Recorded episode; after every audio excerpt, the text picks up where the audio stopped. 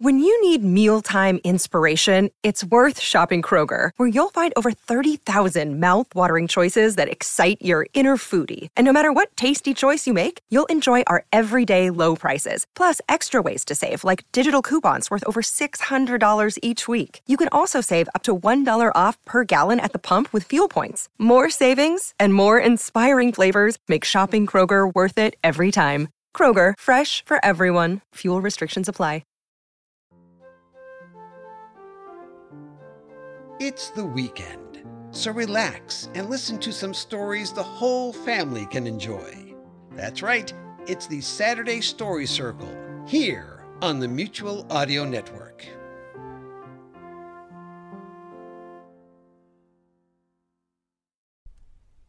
The following audio drama is rated G for general audience. Welcome to Story Circle Theater, where some of our favorite friends share some of our favorite stories. I'm John Bell. Join the circle, relax, and enjoy today's story. Today's story is a chapter from Alice's Adventures in Wonderland by Lewis Carroll. Alice, a young girl, has found herself in Wonderland, a place where nothing really makes sense. Nobody is a normal person. There are talking animals, strange mythical creatures, and living playing cards. In fact, Wonderland is ruled by the King and Queen of Hearts. As we begin this chapter, the Knave of Hearts, a playing card, is being tried for stealing the tarts. Acting as the judge in the trial, the King of Hearts has heard witness after witness make witless statements. And now Alice, who is gradually growing larger and larger, has been called to the stand. "Here!" cried Alice, quite forgetting in the flurry of the moment how large she had grown in the last few minutes, and she jumped up in such a hurry that she tipped over the jury box with the edge of her skirt, upsetting all the jurymen onto the heads of the crowd below. And there they lay, sprawling about, reminding her very much of a bowl of goldfish she had accidentally upset the week before. "Oh, I beg your pardon!" she exclaimed in a tone of great dismay, and began picking them up again as quickly as she could, for the accident of the goldfish kept running in her head, and she had a vague sort of idea that they must be collected at once and put back into the jury box, or they would die. "The trial cannot proceed," said the king in a very grave voice, "until all the jurymen are back in their proper places. All," he repeated with great emphasis, looking hard at Alice as he said so. Alice looked at the jury box and saw that, in her haste, she had put the lizard in head downwards, and the poor little thing was waving its tail about in a melancholy way, being quite unable to move. She soon got it out again and put it right. "Not that it signifies much," she said to herself. "I should think it would be quite as much use in the trial one way up as the other." As soon as the jury had a little recovered from the shock of being upset, and their slates and pencils had been found and handed back to them, they set to work very diligently to write out a history of the accident, all except the lizard, who seemed much too overcome to do anything but sit with its mouth open, gazing up into the roof of the court. "What do you know about this business?" the king said to Alice. "Nothing," said Alice. "Nothing whatever?" persisted the king. "Nothing whatever," said Alice. "That's very important," the king said, turning to the jury. They were just beginning to write this down on their slates when the White Rabbit interrupted. "Unimportant, your majesty means, of course," he said, in a very respectful tone, but frowning and making faces at him as he spoke. "Unimportant, of course, I meant," the king hastily said, and went on to himself in an undertone. "Important, unimportant, unimportant, important," as if he were trying which word sounded best. Some of the jury wrote it down important and some unimportant. Alice could see this, as she was near enough to look over their slates. But it doesn't matter a bit, she thought to herself. At this moment the king, who had been for some time busily writing in his notebook, cackled out, "Silence!" and read out from his book, "Rule forty-two. All persons more than a mile high have to leave the court." Everybody looked at Alice. "I'm not a mile high," said Alice. "You are," said the king. "Nearly two miles high," added the queen. "Well, I shan't go at any rate," said Alice. "Besides, that's not a regular rule. You invented it just now." "It's the oldest rule in the book," said the king. "Then it ought to be number one," said Alice. "Ooh!" The king turned pale and shut his notebook hastily. "Consider your verdict," he said to the jury in a low, trembling voice. "There's more evidence to come yet, please, Your Majesty," said the White Rabbit, jumping up in a great hurry. "This paper has just been picked up." "What's in it?" said the queen. "I haven't opened it yet," said the White Rabbit, "but it seems to be a letter, written by the prisoner to... to somebody." "It must have been that," said the king, "unless it was written to nobody, which isn't usual, you know." "Who is it directed to?" said one of the jurymen. "It isn't directed at all," said the White Rabbit. "In fact, there's nothing written on the outside." He unfolded the paper as he spoke and added, "It isn't a letter, after all. It's a set of verses." "Are they in the prisoner's handwriting?" asked another of the jurymen. "No, they're not," said the White Rabbit, "and that's the queerest thing about it." The jury all looked puzzled. "He must have imitated somebody else's hand," said the king. The jury all brightened up again. "Your Majesty," said the knave, "I didn't write it, and they can't prove I did. There's no name signed at the end." "If you didn't sign it," said the king, "that only makes the matter worse. You must have meant some mischief, or else you'd have signed your name like an honest man." There was a general clapping of hands at this. It was the first really clever thing the king had said that day. "That proves his guilt," said the queen. "It proves nothing of the sort," said Alice.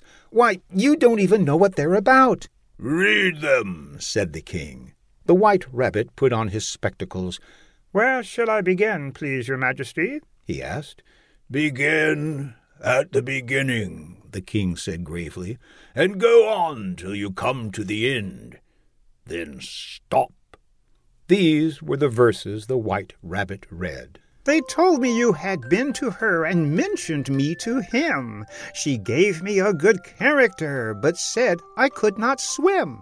He sent them word I had not gone. We know it to be true.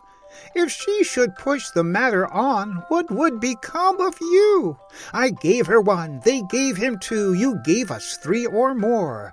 They all returned from him to you, though they were mine before. If I or she should chance to be involved in this affair, he trusts to you to set them free exactly as we were. My notion was that you had been, before she had this fit, an obstacle that came between him, ourselves, and it. Don't let him know she liked them best, for this must never be. A secret kept from all the rest between yourself and me." "That's the most important piece of evidence we've heard yet," said the king, rubbing his hands. "So now let the jury—" "If any one of them can explain it," said Alice. She had grown so large in the last few minutes that she wasn't a bit afraid of interrupting him. "I'll give him sixpence. I don't believe there's an atom of meaning in it." The jury all wrote down on their slates, "She doesn't believe there's an atom of meaning in it." But none of them attempted to explain the paper. "If there's no meaning in it," said the king, "that saves a world of trouble, you know, as we needn't try to find any. And yet I don't know,' he went on, spreading out the verses on his knee and looking at them with one eye. I seem to see some meaning in them, after all. Said I could not swim. You can't swim, can you? He added, turning to the knave. The knave shook his head sadly. Please, do I look like it? He said, which he certainly did not, being made entirely of cardboard. All right so far, said the king, and he went on muttering over the verses to himself. We know it to be true. That's the jury, of course. I gave her one, they gave him two. Why, that must be what he did with the tarts, you know. But it goes on. They all returned from him to you, said Alice. Why, there they are, said the king triumphantly, pointing to the tarts on the table. Nothing can be clearer than that. Then again, before she had this fit.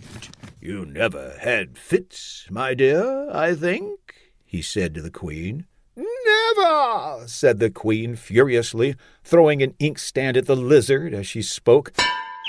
The unfortunate little Bill the Lizard had left off writing on his slate with one finger, as he found it made no mark, but now he hastily began again, using the ink that was trickling down his face, as long as it lasted.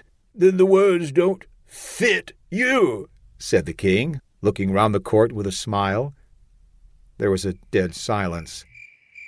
It's a pun, the king added in an offended tone, and everybody laughed. Let the jury consider their verdict, the king said, for about the twentieth time that day. No, no, said the queen. Sentence first, verdict afterwards. Stuff and nonsense, said Alice loudly. The idea of having the sentence first. Hold your tongue, said the queen, turning purple. I won't, said Alice. Off with her head, the queen shouted at the top of her voice. Nobody moved. Who cares for you, said Alice. She had grown to her full size by this time. You're nothing but a pack of cards. At this, the whole pack rose up into the air and came flying down upon her. She gave a little scream, half of fright and half of anger, and tried to beat them off, and found herself lying on the bank with her head on the lap of her sister, who was gently brushing away some dead leaves that had fluttered down from the trees upon her face. "Wake up, Alice, dear," said her sister. "Why, what a long sleep you've had." "Oh, I've had such a curious dream," said Alice, and she told her sister, as well as she could remember them, all the strange adventures she had been having, and when she had finished, her sister kissed her and said, "It was a curious dream, dear, certainly, but now run into your tea. It's getting late." So Alice got up and ran off, thinking while she ran, as well she might, what a wonderful dream it had been. We hope you enjoyed today's story, read to you by me, John Bell. Be sure to join us at Story Circle Theater next week, right here on the Mutual Audio Network. And keep reading.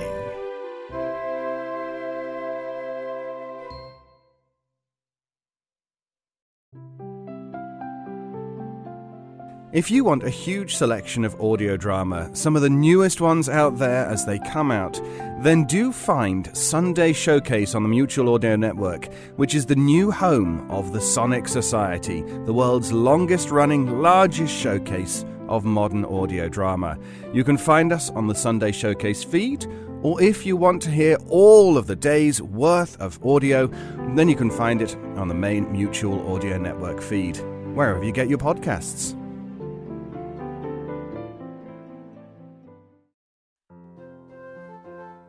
The Mutual Audio Drama Network, where we listen and imagine together.